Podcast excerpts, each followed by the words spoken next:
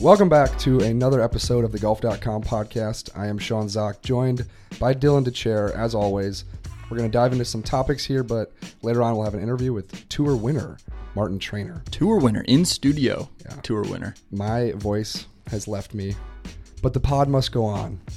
Dylan, You're, you're playing hurt. This is your flu game. have we had a golfy week?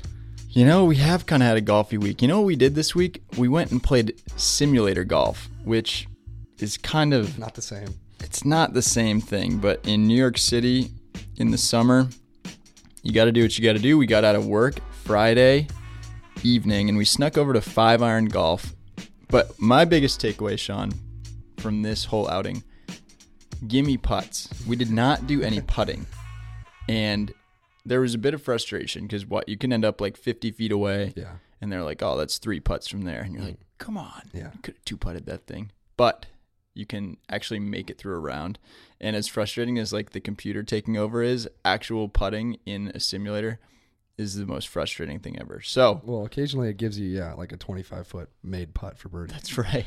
Yeah, That's just it's a also little lottery aspect to it. Uh, the golfiest part of my week was playing Sleepy Hollow, which, you know, a lot of times I always say I would never want like a country club membership. Yeah, you're more of a relatable guy typically than this, but I don't. Yeah, I don't want that because I, I don't want to go to the same place every single day and play the same course. But when you go to places like that, it really kind of makes you feel like, damn, I really want a membership. I want to come here every day. yeah, I'm worried that you're going to lose touch with the people, No, never. the people of the podcast, our dear listeners. Moving on, uh, we got three topics before we, we talk with Martin Trainer. First is Jordan Spieth. The Golden Child shot 64 on Thursday, lowest round of the season. Then he shot 67 on Friday. Then he shot 77 on Saturday. He misses the secondary cut. He's outside the top 35 in the world. He is very unlikely to make it to the Tour Championship. What's wrong with Jordan Spieth? He's right on the edge of the uh, that BMW cut right now. He's Yeah. right around right around 70th in the standings.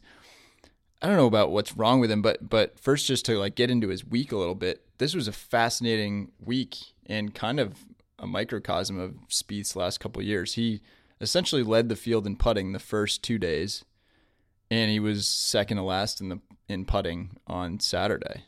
He had this really clean card on Saturday. He made 14 pars, one bogey Wow. and three double bogeys. And you just you don't really see that that often. And uh, I don't know. I mean, one thing that we keep coming back to is what was underrated this whole time was his ball striking. Yeah. When he was playing his best golf, he was essentially like the best irons player in the world.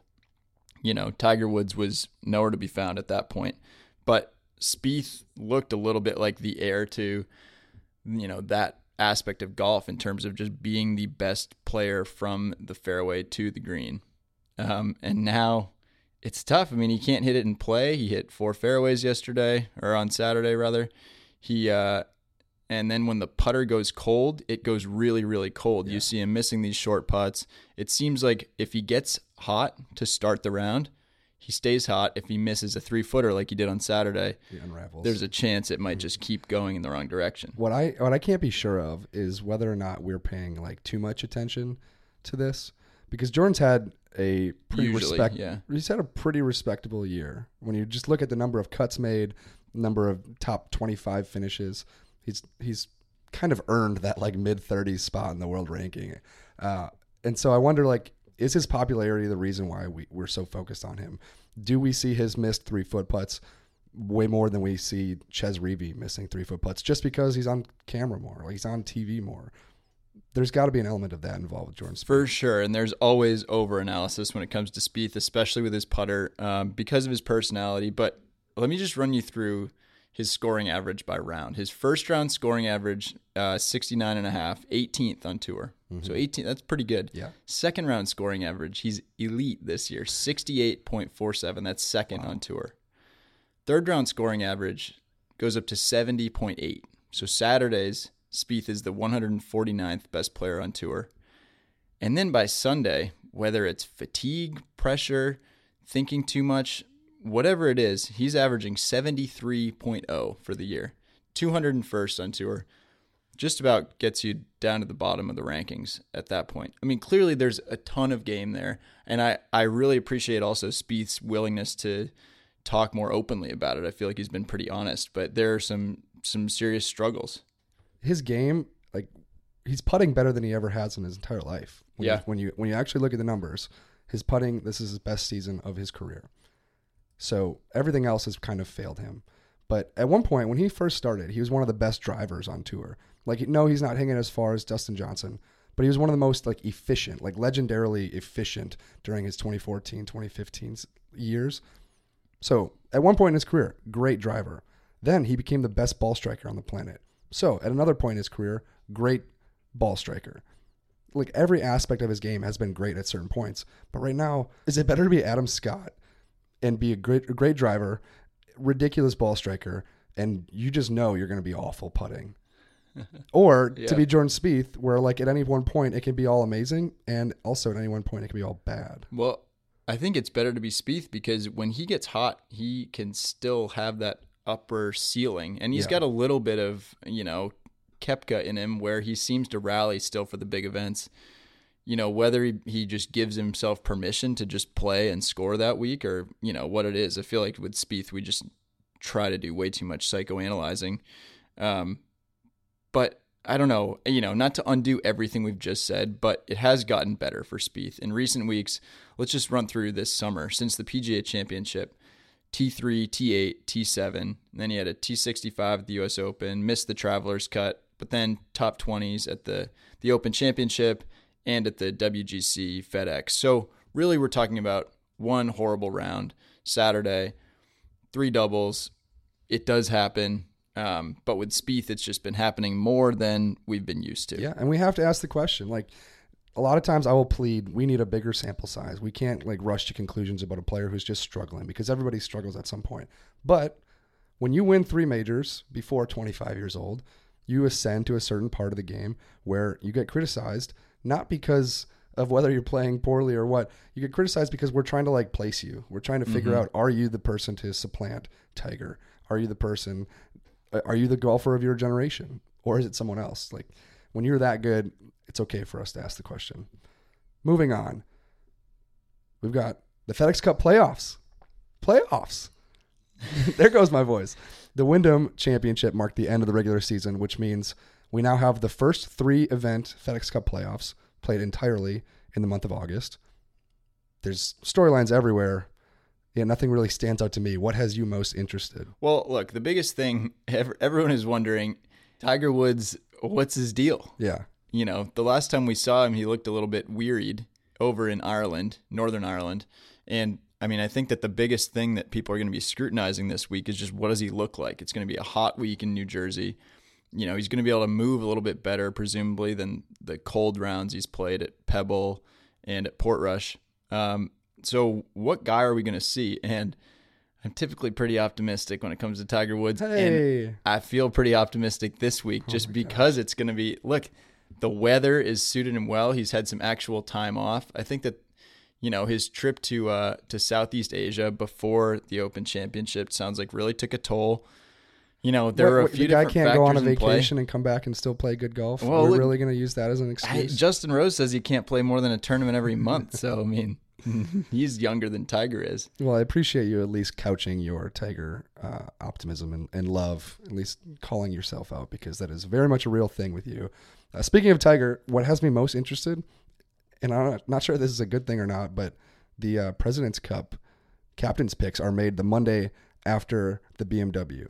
So two tournaments from now, Tiger Woods will make four captain's picks.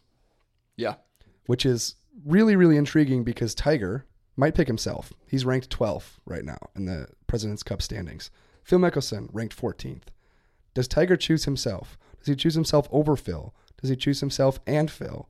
Does he choose neither of them of, of these veterans for the President's Cup team?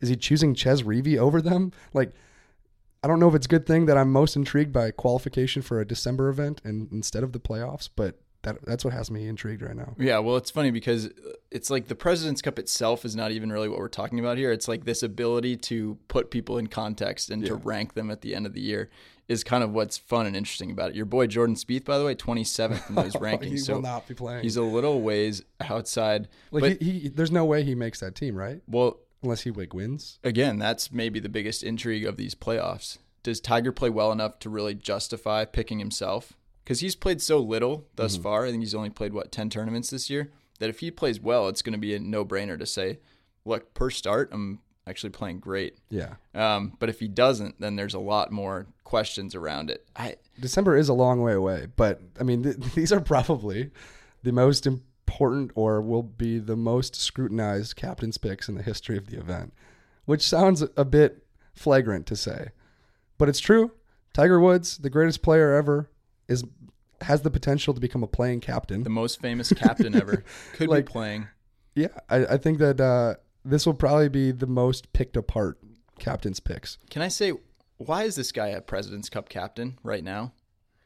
Did we did, have we just given up on his playing career? Is that well, no, like this was decided in 2017. Yeah, yeah, I know. But at So that this- point, had you know, was it just oh, there's no chance Tiger will be playing? If so, it is Dude, remarkable that you got to put playing, yourself like, back in your in your former self.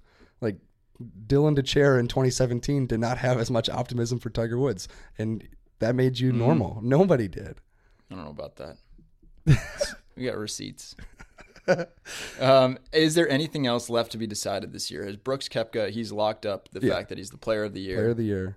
Um, He's leading the FedEx Cup. is there anyone that could win the FedEx Cup that would really change your, you know, that would get you really excited beyond oh, this guy gets ten large? Tiger. That's it. Yeah, which is too bad. But that's just how this year's gone. Like Rory won the players and he won Canada, but he doesn't really have the major finishes to like put a dent in Koepka's campaign. So that's kind of it. But I'm excited to see Medinah play. yeah. That's Uh, what, so. Which which of the three events are you most excited for? Definitely the BMW. Yeah. Yeah. Because by the t- the tour championship's going to be wacky with the the, the scoring system. The madness. That's true. so We'll cover that week of. Uh, and I know you're not a big limited field event guy no, anyway. not at all. Moving on, this is the end of the regular season for 2019. The PGA Tour just announced what the regular season is going to look like uh, in its schedule for 2020. I guess if you call them highlights, it would be that the Detroit event is being moved up one month into May. The Minnesota event has been moved back to follow the British Open, and the Memphis WGC will be between the U.S. and British Opens. Which event of all of them do you think benefited the most and which lost the most? Um, I think that there's a potential that the Detroit event, the Rocket Rocket Mortgage Classic, may have benefited the most. I mean, it, Really? it, it moved to Detroit the week before the Memorial. You could kind of just make that a little combo for big players. Um, I mean, the real answer is the Zozo, this brand new event in Japan. Uh, there's talk of a skins game beforehand with Tiger and Rory and Hideki. Um, and you know, so this is this is the f- artist formerly known as the CIMB Classic. It's this limited field event, and you have Tiger Woods already committed to it. So I think that by default, that makes you the big winner. Um, but yeah, the, I like the Rocket Mortgage position, and then the WGC in Memphis, Big winner. other big big winner because It's some- relevant again. somehow we had Rory versus Brooks in the final round, and it just felt flat this year because it came right on the heels of the Open Championship. Um, now it's it's two weeks after the U.S. Open. It's three weeks before the Open, and uh, that's what it keeps coming back to. This theme with these big tournaments is they work best when there's a little room to breathe in between them. Mm-hmm. You need that week off in between. So that's my big winner. Yeah, but that concurrently means bad things for the European Tour because the WGC was has always been slotted, you know, at a different time. It gets moved up because of the Olympics, and now it is opposite the typical spot for the Irish Open. And so when Memphis wins, the Irish Open kind of loses, but only because it's being moved probably until September. Like they're not going to try and host it in the middle of July before the British Open, which stinks because the Irish, Scottish, British is mm-hmm. a great run up of The links. lengthy yeah, it's yeah. links season, right? And so now we won't have that. So the European Tour kind of probably takes a little bit of an L there. But if the Irish Open is moved to September, that's kind of a great time to go to Ireland. Ooh, Uh, we might have to go and cover know, it live. yeah, exactly. Uh, The other big winner, or excuse me, big loser. Apologies to uh, to our cube mate Joshua Berhow, but the 3M Open after a pretty strong debut, big time field, yeah, Matt Wolff victory. TPC Twin Cities, mm, but this 2020 position dumped right after the Open, right before the Olympics. I don't think we're going to see guys no going go from the Open to Minneapolis to, to, Tokyo. Tokyo. Actually, it's kind of linear, but when you think about it. Lastly, the fans won. Can we give it up for the fans? PGA Tour players always thank they're fans whenever they do something well. Uh, the fans, beginning in December, we will have, in the span of 10 months, President's Cup in Australia, the Players, the Masters, the PGA at Harding Park, U.S. Open at Winged Foot, the Open at Royal St. George's, the Olympics in Tokyo, and the Ryder Cup at Whistling Straits. That's eight gigantic events in a 10 month span, uh, probably the most that golf has ever had in a 10 month span. And I don't know, a bunch of other WGCs mixed in. That's I think this is like the best schedule that the PGA Tour could have dreamed of. Totally. Look, it's easiest and most fun to sort of like dump on any decisions that people make in general, like especially people in in authority positions, the establishment. But the PGA Tour is getting towards its best possible vision. It's so much better than look, once footballs are in the air, people are just going to be out. You know, matter, it it it it reverts back to being more of this niche sport. Um, which is fine and great. But you know, if you're peaking for the Tour Championship and to you know a lesser extent the Open Championship as your climax, your finale, you know, this just makes a lot more sense in its current construction. So props. You know who's going to be involved on the PGA Tour in 2020? Who's that? Martin Trainer. Oh, he sure is. Let's bring him in. Martin Trainer here in studio with us. So, just to introduce um, how we've gotten to know Martin a little bit, we actually, the two of us ran into Martin uh, through a mutual friend, Matt Garcia, In the, another country. at the Mayakoba Classic uh, last year in Playa del Carmen. Had some tacos, you know, Freaking amazing tacos. one thing led to another, and uh, I ended up caddying twice this summer for Martin. But Martin is just finishing, has just finished his rookie season. Uh, he's a Bay Area native, and uh, we just want to welcome him into the studio. Martin, thanks for coming on in. Oh, thank you guys. I'm happy to be here. See the the golf.com studio. Or what is it? Is it golf the mag? Is it the mag? Is it Yeah, golf magazine slash golf dot com studios. That's a lengthy title. Uh, We're gonna have to work on that. So what? You caddied in, in the Valspar. Caddied in the Valspar. Well, we'll get to that. But yeah, uh, Martin 'cause and the I want to I want to kind of start at the beginning. Sure. of Martin, how did you get onto the PGA Tour? Because you know, look, especially in the in the media here, the people we see most that are you know seeing their their first action on tour, like Viktor Hovland, you know Morikawa, Matt Wolff, those guys are just coming straight out of college, taking the tour by storm. But you took a different path and kind of an incredible one. So it all started with my parents having sex. and then shortly thereafter I was born into a golfing family. No.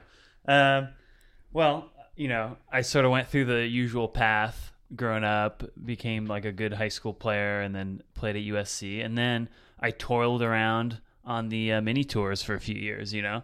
I see all these guys now. Obviously, this is like the year of the Yeah, college wild. golfers winning tournaments, you know. But I took sort of a more traditional journeyman's path. I played the Latin tour for a few years, then I played the web tour for a couple of years, and finally made it up this past season. And uh, this is perfect timing because this is literally the day that my rookie season ends. That's right. I know. So all right, but let me tell me about exactly the moment. What was the qualification that got you from the web to the tour? What was that season like? Because this was last year. So it was it was a little untraditional in this way. It in was. that I started the season with no status anywhere. And my plan was, well, you know, I played the web.com tour in 2017. I'm going to go back down to the Latin tour because I missed web.com Q school for the 2018 season. I have no status, nothing. So I go to Latin Q school and, you know, I end up getting through that and I'm planning I even booked a bunch of flights down to Latin America that I later had to cancel because I ended up Monday qualifying for the uh, web.com event in Mexico and uh, ended up winning. And so As one does. Yeah, this doesn't really happen. The Monday to the W that week does not happen that often. And did that does that instantly give you status? Not quite, right? so it does give me status Or it gives you that year. web.com status Mhm. rather. and it puts me in a good position obviously to you know try to make it to the tour at the end of the year. So, you know, I basically my world flipped upside down in terms of my career. It was, you know, I was going to have this plan of playing the Latin tour and then hopefully being in a good position to have an attempt Yeah. to get to the web.com tour in 2019 aka this year. That was the plan. And of course it all flipped upside down and all of a sudden i was you know in the driver's seat to get my tour card. And then what did you do to actually lock down your tour card? um, missed a lot of cuts after the win. A lot of cuts. Months of cuts even. And then um, i ended up winning again in missouri. I, it's really inexplicable. I, I don't know what's going on. I don't know why i can't just finish 12th like i have z- exactly zero finishes in the last year from 10th to 25th That's i've insane. never finished 10th to 25th like is that is something wrong with me? Like what's going on? That's crazy. We're just in the quest for that T12. All right, so you uh you obviously then qualify for the big tour, the PGA Tour. You start out at the uh, at the Safeway, and then you know just take us through the start of your tour career. Those first few months, what was the biggest adjustment to life on the PGA Tour? Is there anything that was notably different from your life before?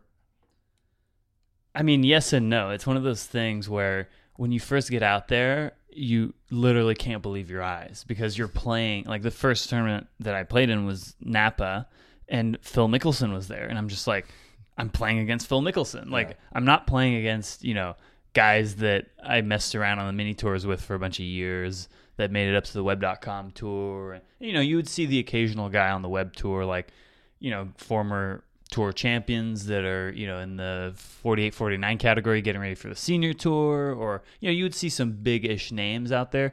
But this was just like, this was the tournaments that they cover on TV, you know, this is the big deal. And so, you know, it was kind of weird to be out there with those guys and intimidating, frankly. Yeah. When you're a rookie going out there, it's not like it's just, it's not like, you know, you're Matt Wolff and Collin Morikawa where you're just like, oh yeah, sure, I'll just win. That's fine. like I've won at every level. I'll just win out here. What's the big deal? You know, it's like that was not my mindset at all. I was, I was like, oh my god, like, am I going to be able to compete with them? Like, am I good enough? Sure, I did well on the web tour, but you know, can I do well on the PGA Tour? So that was a big adjustment. But once you get to the golf course, it's kind of just the same thing. Yeah. Like you're just out there, You're playing golf. you have an eight iron from 160, and you just hit it. Like there, there's no difference. It's not like it's not like you're playing the U.S. Open every week where Yeah. the courses are just something you've never seen before. It's just it's normal golf. Mhm.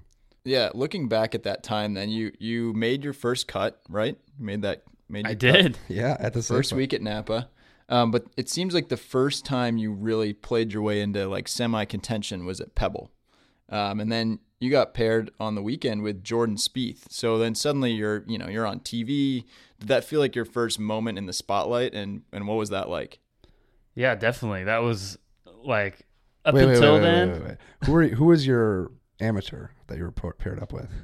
Um, he was a gentleman from Colorado. Okay. Um, but I think you're referring to the final round when I played with Spieth and Jake Owen. Um, and I have a great picture of all of us standing on the 18th tee. It's pretty sweet. Nice. Um, but yeah, I mean, talk about like a distraction for your first ever, you know, That must be wild. Like big tour. You know, and it was I was like in 16th place or 18th place or something at Pebble going into Sunday. Like this is this is the biggest tournament I had played in so far. Like I just shot a great round at Spyglass on Saturday, and you know I got paired with Spieth, and it was this big deal for me at least. You know, for those guys it wasn't a big deal. Yeah. that was like you know Spieth having a, a mediocre tournament, but for me it was like the biggest deal ever. And you know, up until that point, they they always say there's like multiple PGA tours because there's the guys who play the WGCs and majors and they're just on TV every round, including Thursday, Friday. And those guys, it's like you don't play with those guys. There's this whole other tour for the rookies where you know you don't get into anything above an average field tournament Yeah. you know you're playing all the opposite field events you're playing all the events in the fall you're sort of playing all these events that you know basically you don't see those guys that Yeah. often i didn't see tiger Yeah. until i think uh bay hill Okay. you know i didn't because I just I never saw him. I didn't get into Torrey. I didn't get into L.A. You know, I didn't get into Phoenix. I mean, That is there's that is something that a- is lost on I think the the, the normal Yeah. golf fan because people just kind of assume the PGA Tour, 200 so players, they choose wherever they go, and you and a lot of people in your position can't quite choose. Like you, you have a tour card, Yeah. but the card only works. You can only swipe it at certain events. You know, I don't know. Mine was broken. I wouldn't. It wouldn't swipe into certain events.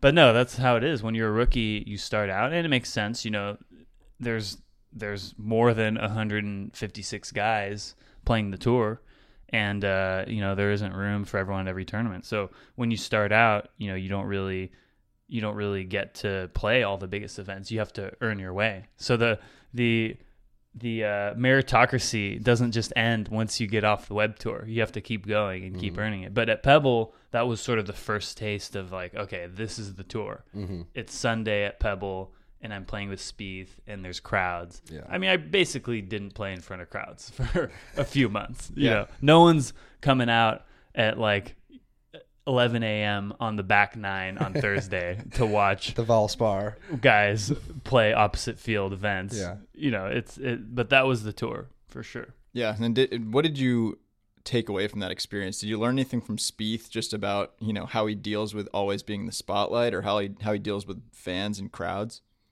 It's just hard to deal with it sometimes. And like obviously he's used to it because Yeah. he's been in the spotlight for a while now.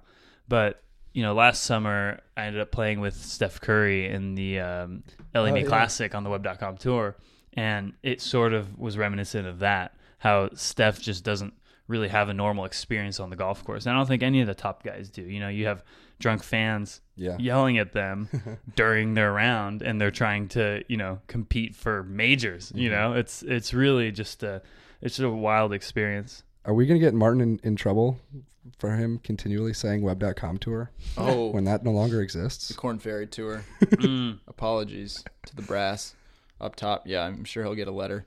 Um, looking back, then your next week after this, and you can you can tell us if that's a coincidence or not that it came right after contending for the first time. Two weeks later, next event. Yeah, yeah. Sorry, your next event, you head to the Puerto Rico Open, and what happens there?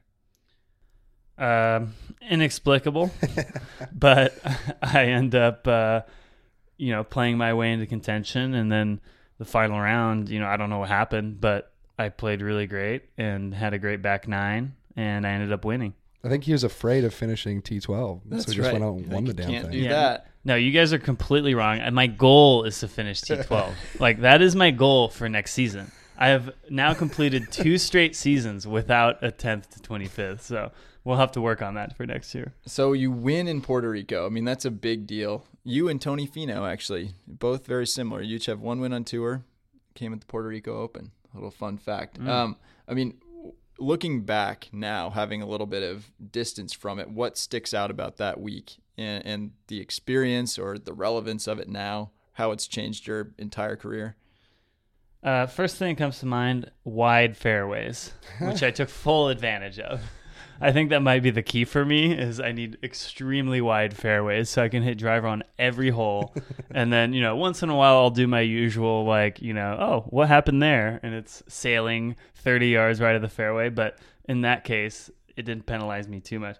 But yeah, I mean, obviously it was a huge turning point in my career. You know, I, I was you know, battling to keep my card. It was still early in the season, but you know, it was it.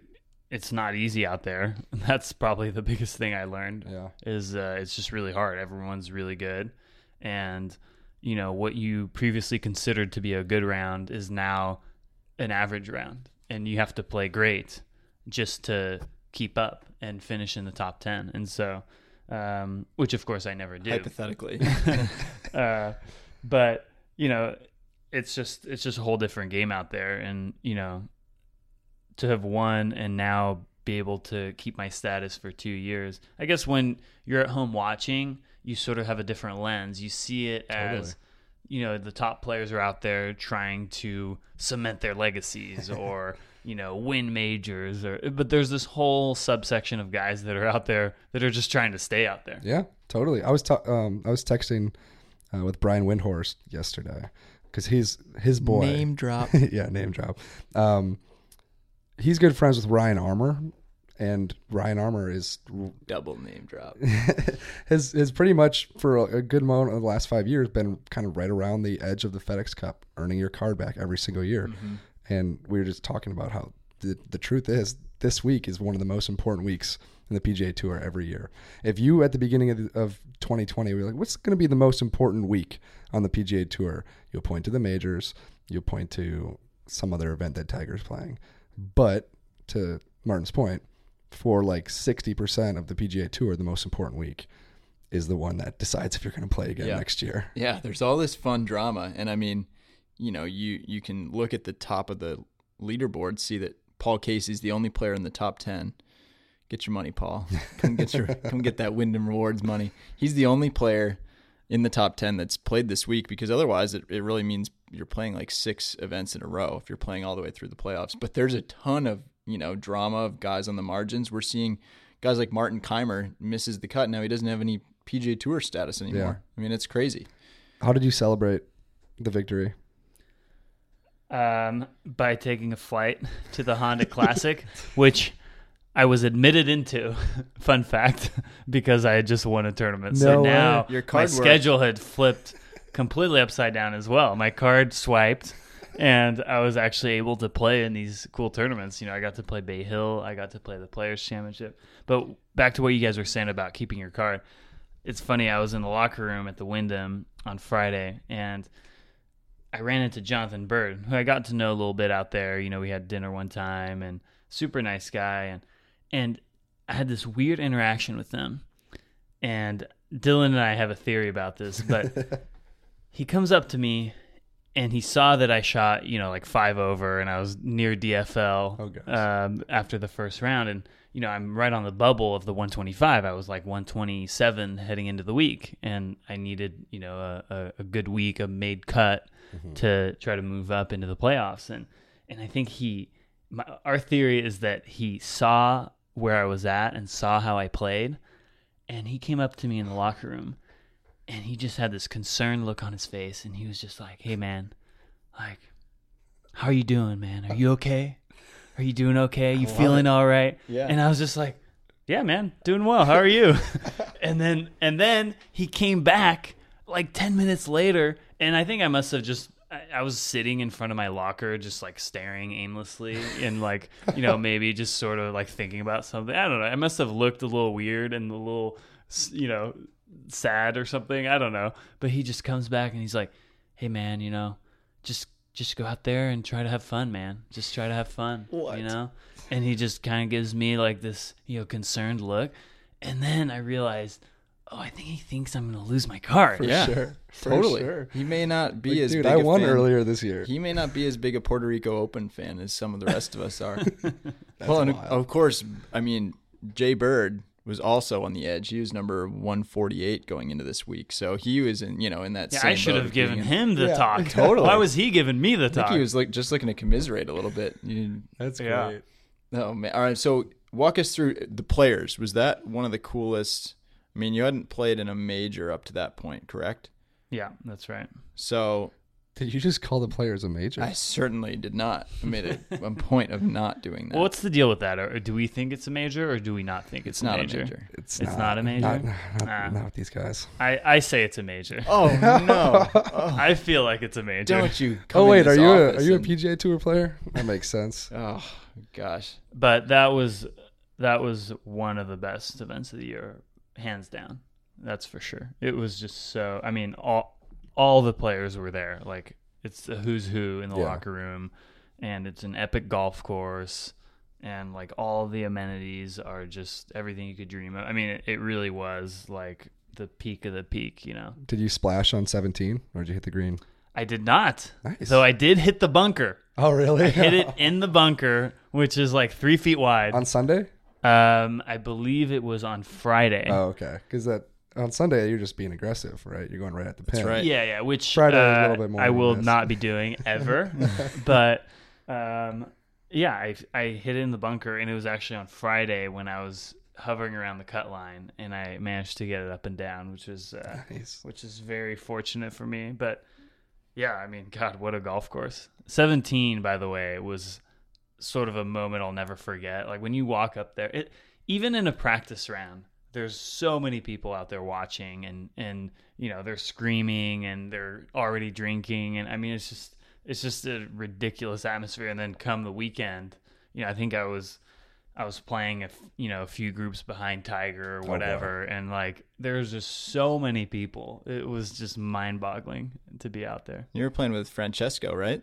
I was. Did he yeah, speak I played to with him on Sunday. um, not big on words, Francesco, but uh, very nice guy. We spoke a little bit. You know, we we sort of uh, talked a little bit about you know our uh, European roots, and uh, you know he's he's a very nice guy. But yeah, definitely focused that Francesco. dialed in for sure. Okay, so you've experienced this massive high in your rookie season. You win on what, maybe your ninth start on tour. Um, and then you had a few solid weeks. You had a good finish at the players.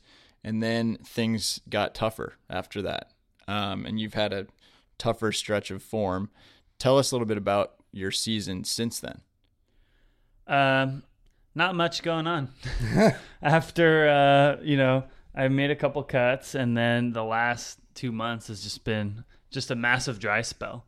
I don't know what's going on, and, and I guess that's the nature of golf. Is you you sometimes play well, and sometimes you know you're a little bit lost, and you're trying to figure it out.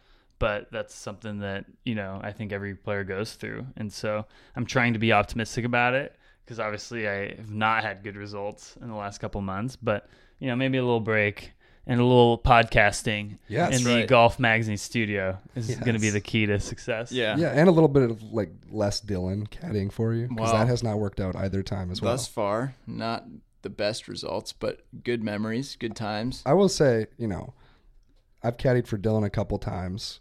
When I heard that he was going to caddy for you, you know, a couple months after meeting you, I was kind of offended that you didn't ask me to caddy Mm. in, in favor of Dylan, this guy who has clearly had his own career struggles uh, as a player.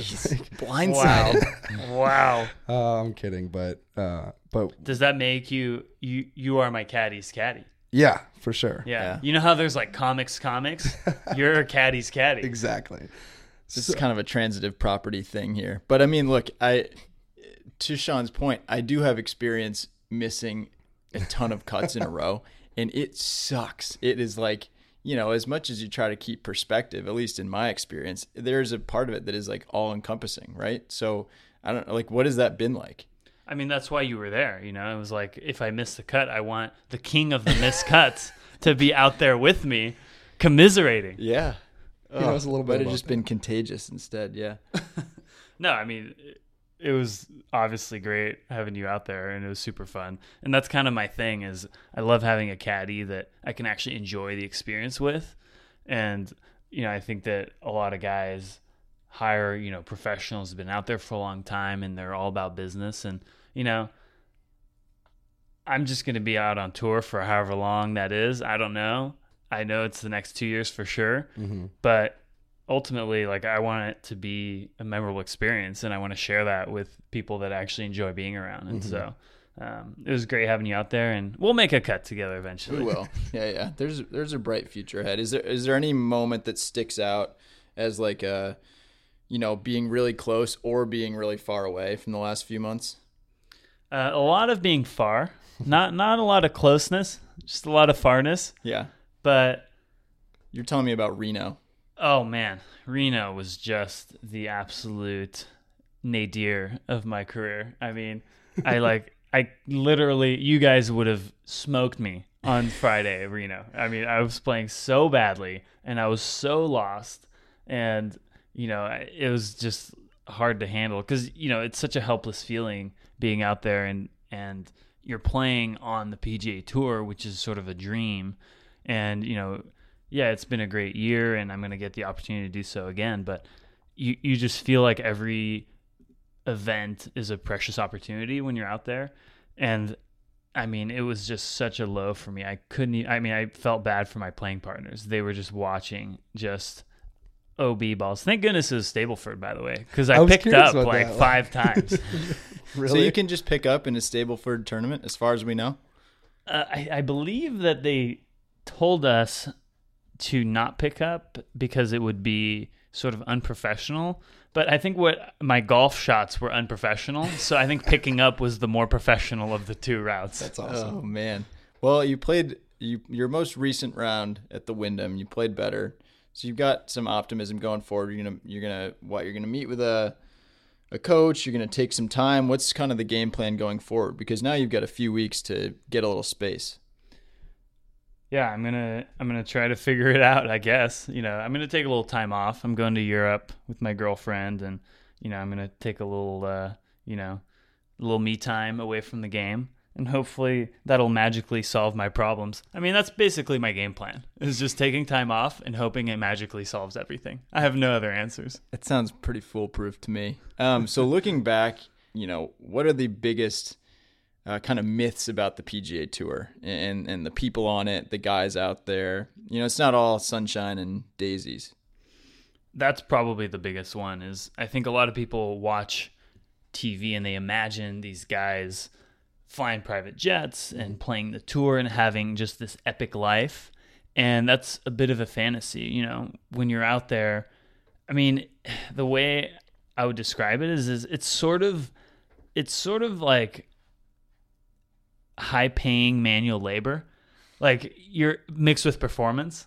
Like you really are just like I sometimes I'm just out there and it's hot and I'm walking down the fairway and I'm like I'm literally walking and like exerting force onto this golf ball for hours and then going home really tired cuz the it was hot and the Hell course was job. hilly.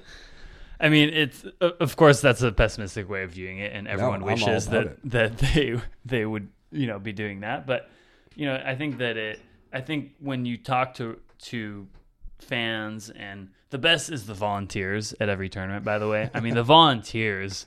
It's always people between sixty and seventy years old who just love golf Just and avid. they it's their one opportunity to like kind of you know talk to tour players Oh, yeah. and They're and always pick their brains and they're just always having such a great time. I'm jealous. I mean they're just having a way better time than every other player in the field. It's it's incredible. Like Yeah. we should we should be talking to the volunteers talking to them in admiration rather than the other way around but yeah i mean it it is hard. Like there's no doubt that it's just it's very very difficult. And there's way more difficult things obviously. I mean Sure. you're playing golf and you know you're playing beautiful courses. And so i understand why you would not have sympathy for someone who's complaining about how hard it is. But you know it, it's it's tough. You travel a lot.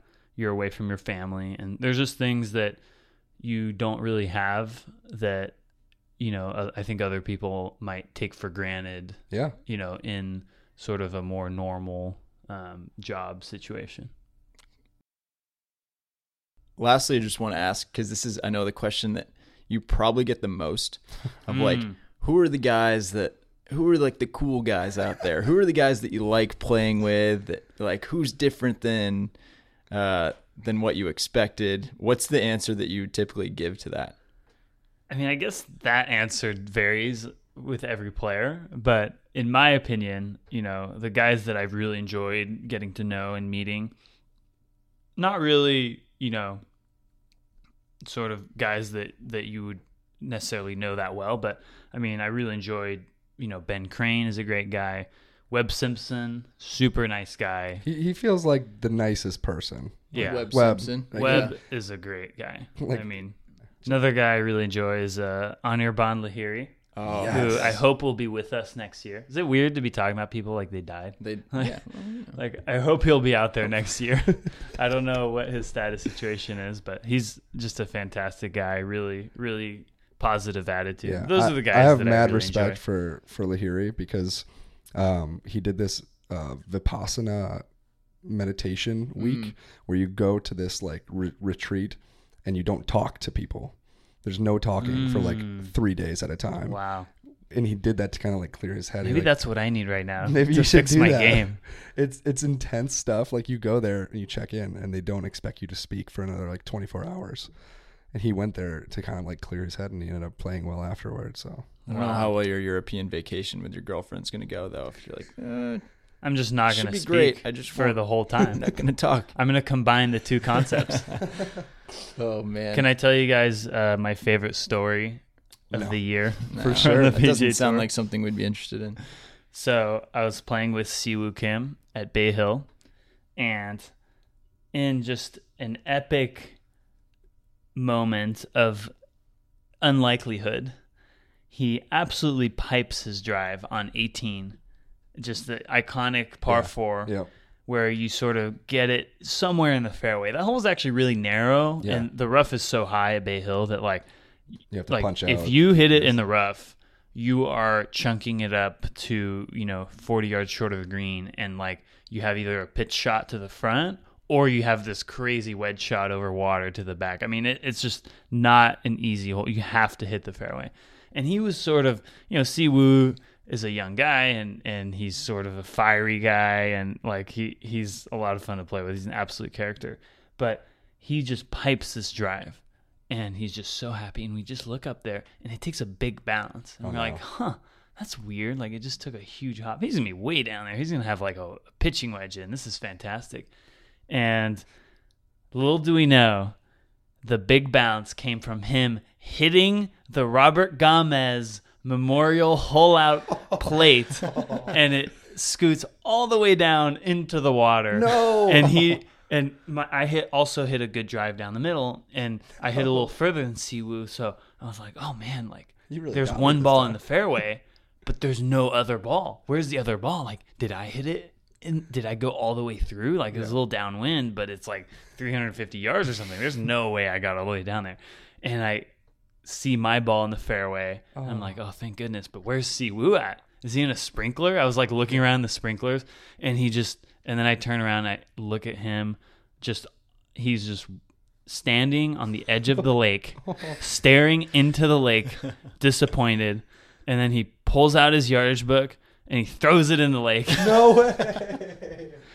And then yes. We proceed to finish the round. I mean, just That's an amazing. all time moment. Throws it into the lake. I've never. That's two things I've never heard. Someone hitting the Robert Gamez Memorial plaque, Dude. and then the yardage book throw. We've seen Rory's three iron go in the lake. We've seen Daly throw a number of different objects into the lake, but I've never heard of the Yardage book. yardage That's- book. And the best part is that then his caddy proceeds to like rip into Robert Gamez and his career and how undeserving he is of having a plate out there and how it's just total BS that there's a stupid plate commemorating to be his fair, career. I have no idea like what Robert Gamez did. What that's from? Yeah. Wow. must- must you guys have haven't seen the the he holed out to win the tournament like in Yeah, yeah. 1991 at Bay Oh. Hill. Mm. Yeah, it, it's fairly deserving of a plaque. It is pretty. Yeah. I, mean, know. in a way, it's the greatest sort of finishing shot in golf history. Yeah. Like he literally holes out from the fairway to Yeah. win the tournament. I I, mean, that's pretty epic. that. maybe just cover it up with a little soft plastic or something to uh, kind of avoid. Maybe make the- it into a different material, more of a mushy sort Yeah. of, uh, you know, not as much of a trampoline effect for Siwoo's golf ball. that. I mean, that's fantastic. That's going to be tough to top. No. It's, Mm. it's probably a good place to leave it for this time. Martin, we hope you'll uh, come back and join us again sometime next year. The 2019 2020 season is almost upon us. I'm excited for y'all to make a cut together. That's right. We'll see Martin Same. next in action. I'm just excited to make a cut Yeah. T12. with or without Dylan. Yeah, I fair. just want a T18 one of these weeks. That's all I want. I'm gonna freak out when you get. I don't want to win. I've already won. I want a T18. You've reached the top of the mountain. You just want to pitch your tent halfway up. It's fine. All right, we'll see Martin next at the uh, the revitalized, relaunched Greenbrier Classic. Until then, Martin, enjoy your European adventure. Thanks for coming into the sweltering golf.com offices right now here in Midtown Manhattan. This has been the golf.com podcast, and we will see you next week.